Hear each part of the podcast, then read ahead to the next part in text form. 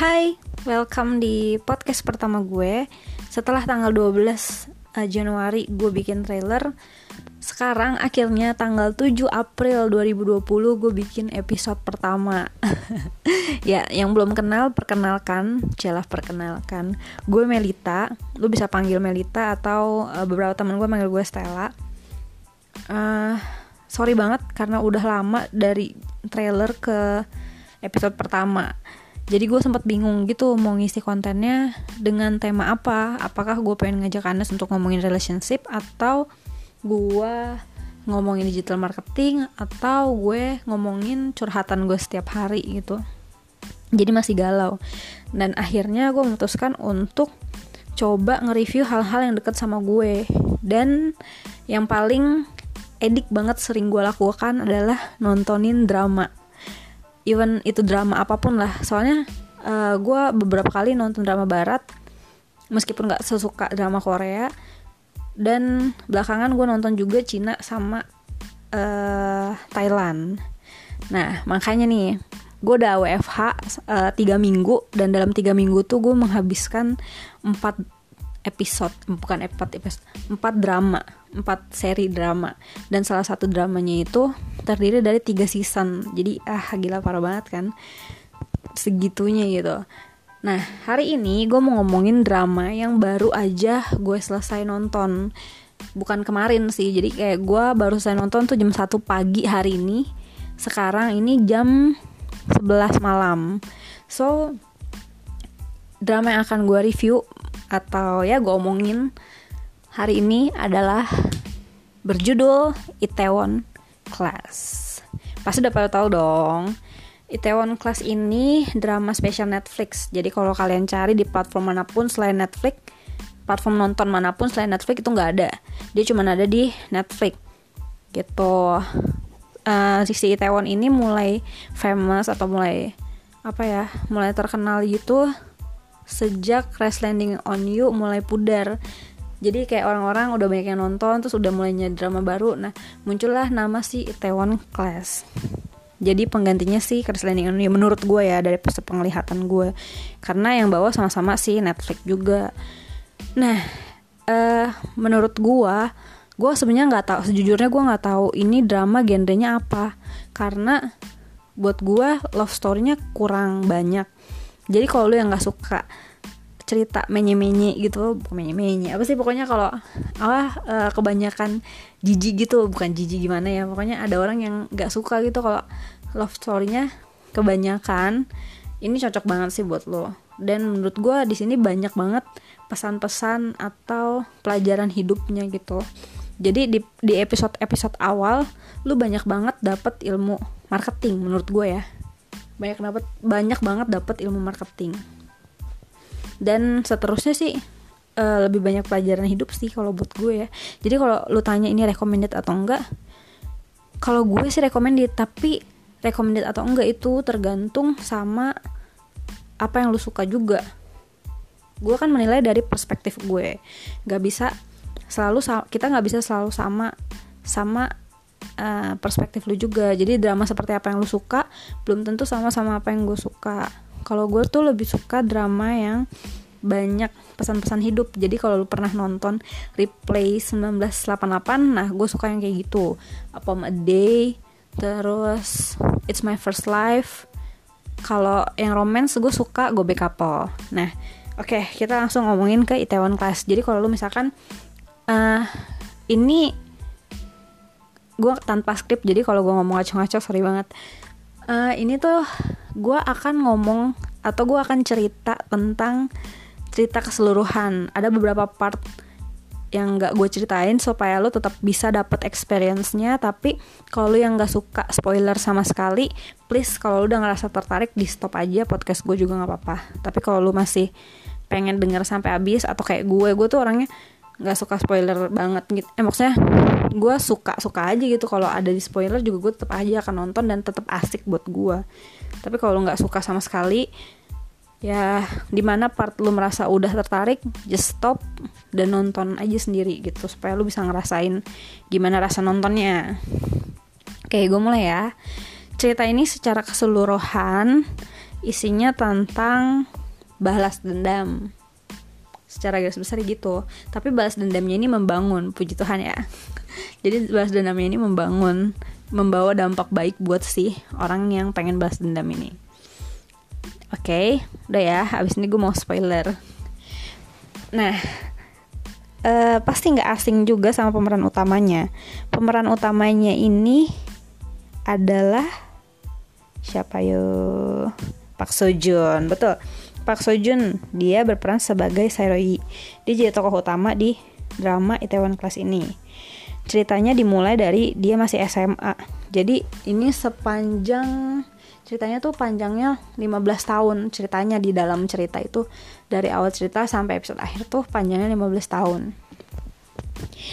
Jadi dimulai waktu si Seroi ini masih umur gue nggak tahu deh kalau kelas 3 SMA tuh umur berapa sih? Kalau di Korea 16 ya? Eh 18 ya kayaknya. Nah dia tuh pindah ke satu sekolah karena kayaknya bapaknya pindah kerja. Dia ini tinggal cuma berdua sama bapaknya. Nah bapaknya kerja di satu perusahaan F&B terbesar di Korea saat itu. Namanya Jangga jadi perusahaan nama perusahaannya Jangga. Nah si Jangga itu gede banget perusahaannya F&B-nya gede banget.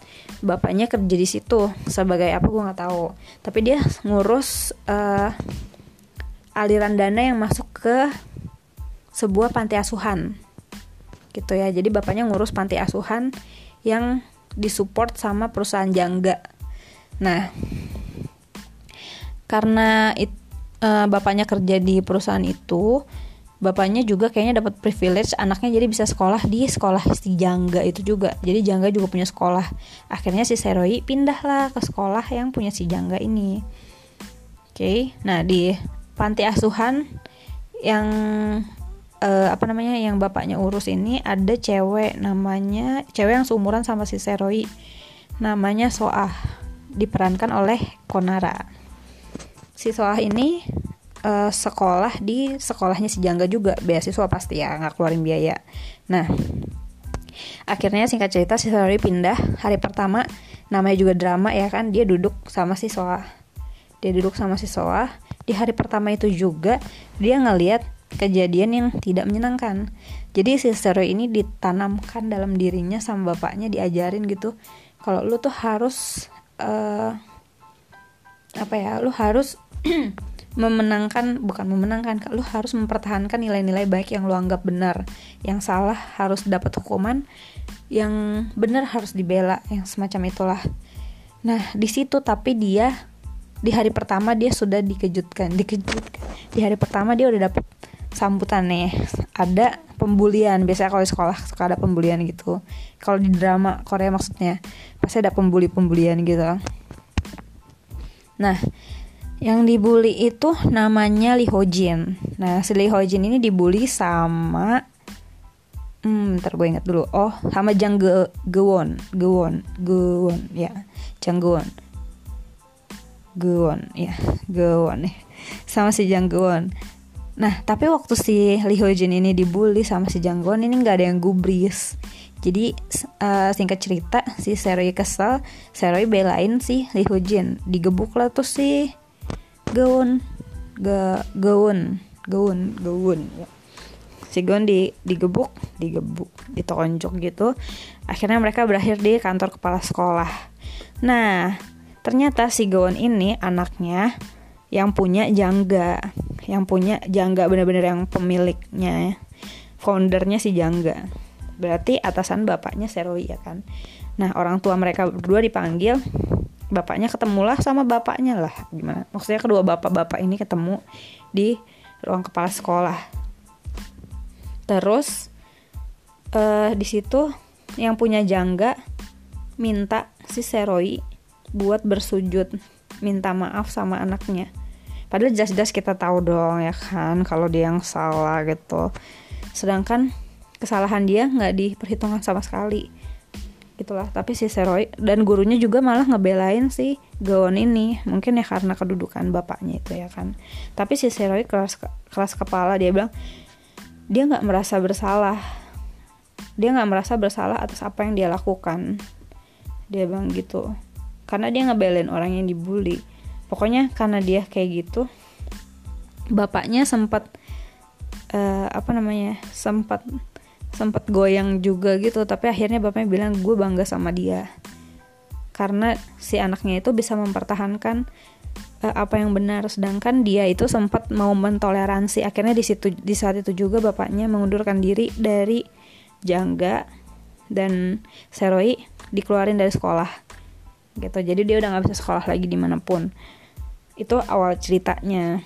Terus akhirnya si bapaknya dengan uang tabungan yang dia punya dia juga cita-cita kan sebenarnya pengen buka restoran jadi bapaknya pinter masak pengen buka restoran intinya dia udah punya schedule untuk keluar dan bikin restoran tapi karena ada kejadian kayak gini jadi lebih cepat jadi sebenarnya dia punya duit yang uh, ada lah gitu buat bangun restoran.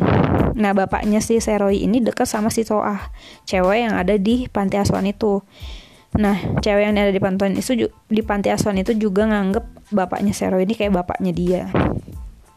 Nah bapaknya Seroi ini juga mau biayain kuliahnya si Soah, jadi dia sempat uh, tanpa bilang dia bayarin pendaftaran buat tes di universitas gitu, universitas bagus lah gitu. Nah si waktu tahu dia didaftarin dia pokoknya dia berjanji akan bayar tiga kali lipat dari apa yang uh, udah dikasih sama ke dia gitu kan. Nah udah dari situ uh, si Seroi dan bapaknya berusaha untuk bangun restoran. Dia beres-beres tempat. Kayaknya mereka udah punya tempat gitu. Lagi beres-beres tempat bapaknya nggak lama mau buka bapaknya uh, beli bahan baku ke pasar.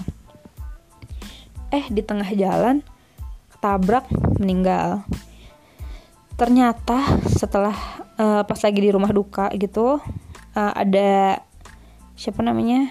Ada gue nggak tahu namanya pokoknya ada detektif yang datang ke rumah duka itu dia investigasi dia bilang kalau dia ini korban tabrak lari dan yang nabrak adalah si Gaon yang bikin dia keluar dari sekolah.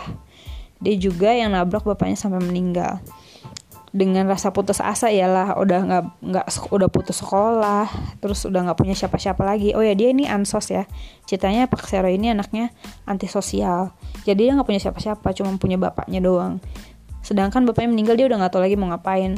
Jadi kebayang rasanya yang uh, dia yang kehilangan terus gue juga jadi merasa kehilangan gitu uh, ya pokoknya kayak gitu dengan putus asa dia nyamperin dia nyamperin si gaun ini lagi di rumah sakit. Jadi lumayan parah gitu lumayan parah kecelakaannya.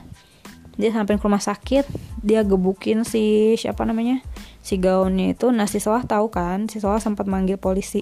Nggak manggil apa detektif yang sempat datang ke rumah duka itu. Karena dia nggak tahu lagi harus ngapain. Takutnya si Sero ini ngapa-ngapain si gaun itu kan. Emang bener tapi si si Seroi mau mukulin dia sampai akhirnya mau sampai akhirnya dia mau bunuh juga gitu kayak udah mau gebukin batu padahal si gaunnya udah pingsan tapi sempat diberhentiin sama mm, polisi ya udah akhirnya yang berakhir di penjara si Seroi. Seroinya akhirnya di penjara, dituntut sama si bapaknya yang punya yang punya jangga itu nuntut karena dia udah ngegebukin anaknya. Dituntut dapat mas dua tahun masa kurungan. Sedangkan si anaknya yang nabrak bapaknya si Seroi sampai meninggal ini nggak ditahan polisi sama sekali. Dia bayar orang gitu buat nanggung kesalahan anaknya ini. Parah banget kan. Nah, di situ sebenarnya anaknya udah anak seorang kaya ini si gaun ini udah ngerasa bersalah gitu dia juga minta tolong bapaknya untuk ngeluarin Serowi tapi bapaknya bilang kita harus kuat kita harus tunjukin kalau yang kuat bisa memangsa yang lemah semacam itulah. Udah akhirnya berawal dari situ sih. Berawal dari situ Serowi bertekad untuk balas dendam. Dia mau menghancurkan perusahaan jangga gitu. Karena dia sudah menghancurkan keluarganya dan bapaknya. Dia meng, meng, meng, mengambil orang satu-satunya yang dia sayang kayak gitu. Udah dari situ setelah dia keluar dari setelah dia keluar dari penjara dia uh, punya planning untuk bikin restoran. Bikin restorannya itu di Itaewon Class. Jadi gambaran Itaewon Class gue kan nggak pernah ke Korea ya jadi gue nggak tahu sih sebenarnya Itaewon kayak apa. Gambaran yang dia kasih di situ Itaewon Class tuh menurut gue sih ya mirip kayak di Bali gitu tau nggak? Kayak seminyak kali ya. Jadi tempat orang tuh bebas berekspresi. Ada kulit orang kulit hitam ada orang kulit putih ada orang barat ada orang Asia. Pokoknya mereka campur-campur jadi satu tanpa ngebedain uh, rasis gitu tanpa rasis gitu. Bebas berekspresi ya kayak gitu tempatnya. Dan uh, kalau kalian tahu tempat makannya kayak apa mungkin kayak pik ya. Tapi kalau pik kan naik mobil. Bayangin ini tempatnya se-crowded dan se-eksis pik untuk makanan tapi orangnya banyaknya jalan kaki kayak gitu. Nah jadi pasti rental bukan rental sewa ruko sewa tempat makan itu kan mahal. Jadi waktu si Seroy ini bilang sama si Soa kalau dia mau buka restoran di Itaewon. Soalnya sempat nggak percaya. Tapi tujuh tahun kemudian si Seroy bikin restoran. Bukan restoran kali ya pub. Pub itu sama nggak sama restoran? Dia bikin satu pub kecil nggak gede di Itaewon. Dia berhasil mewujudkan impiannya yang pertama. Dan ternyata dia punya impian bukan impian sih namanya goals dia lima tahun ke depan. Jadi dia bikin goals-goals kecil. Makanya gue bilang di sini banyak banget pelajaran hidupnya. Dia tuh punya goals untuk ngehancurin jangga. Tapi dia punya planning. Dua tahun dia di penjara. Uh, jadi kalau dalam kasus kepolisian kan bisa diangkat naik gitu ada masanya. Nah masanya tuh 15 tahun. Jadi dia punya 15 tahun planning gitu. Dua tahun dia di penjara tujuh tahun dia uh, bangun pub dan uh, setelah itu enam tahun kemudian dia harus kembangin pubnya itu sampai ngancurin si, sampai bisa ngancurin si jangga. Kayak gitu. Jadi dia buka pub kecil itu tapi dia nih nggak tahu apa-apa.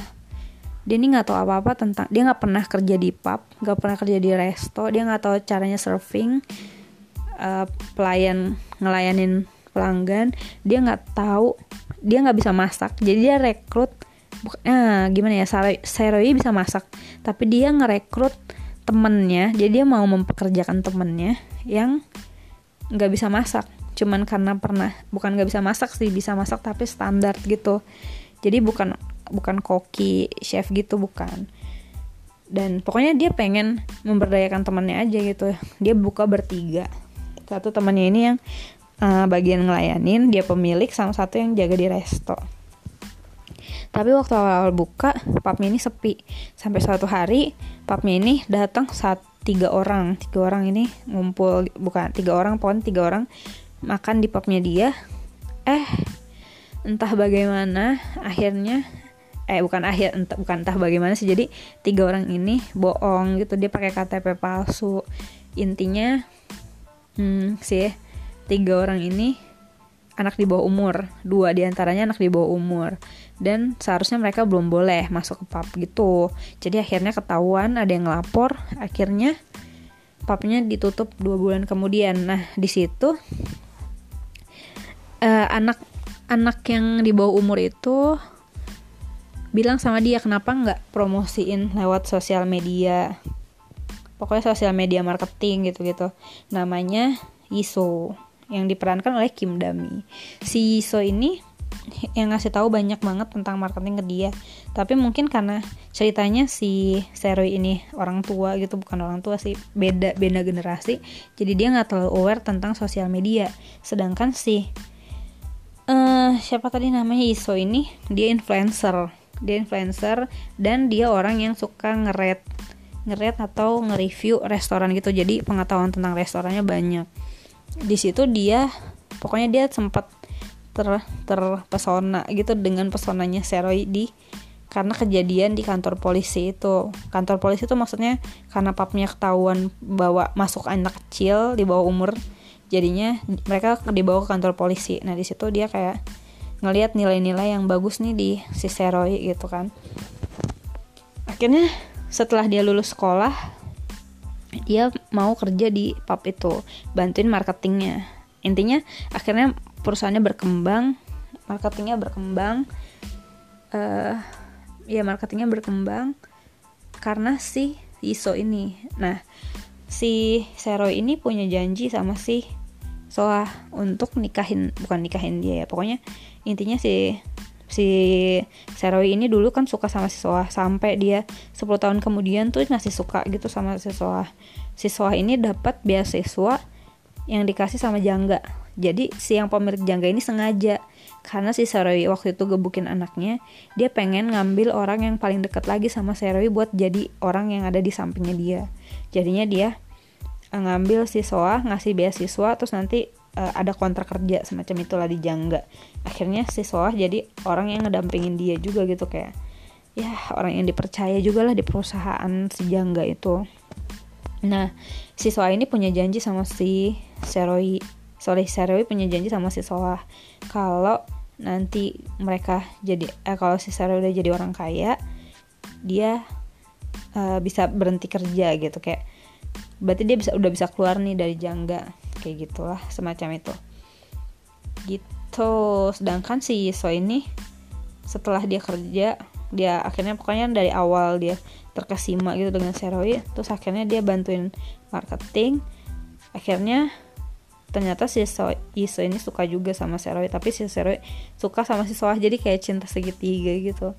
Ya udah gitu deh inti ceritanya. Nah akhirnya seperti apa gue nggak mau bilang jadi biar lu penasaran lu tonton aja. Ini ceritanya bagus banget. Apakah akhirnya si pemilik jangga berhasil bikin Seroy berlutut di hadapan dia? Apakah bikin perusahaan segitu cepatnya? Dan jatuh bangunnya gimana dia bangun perusahaan?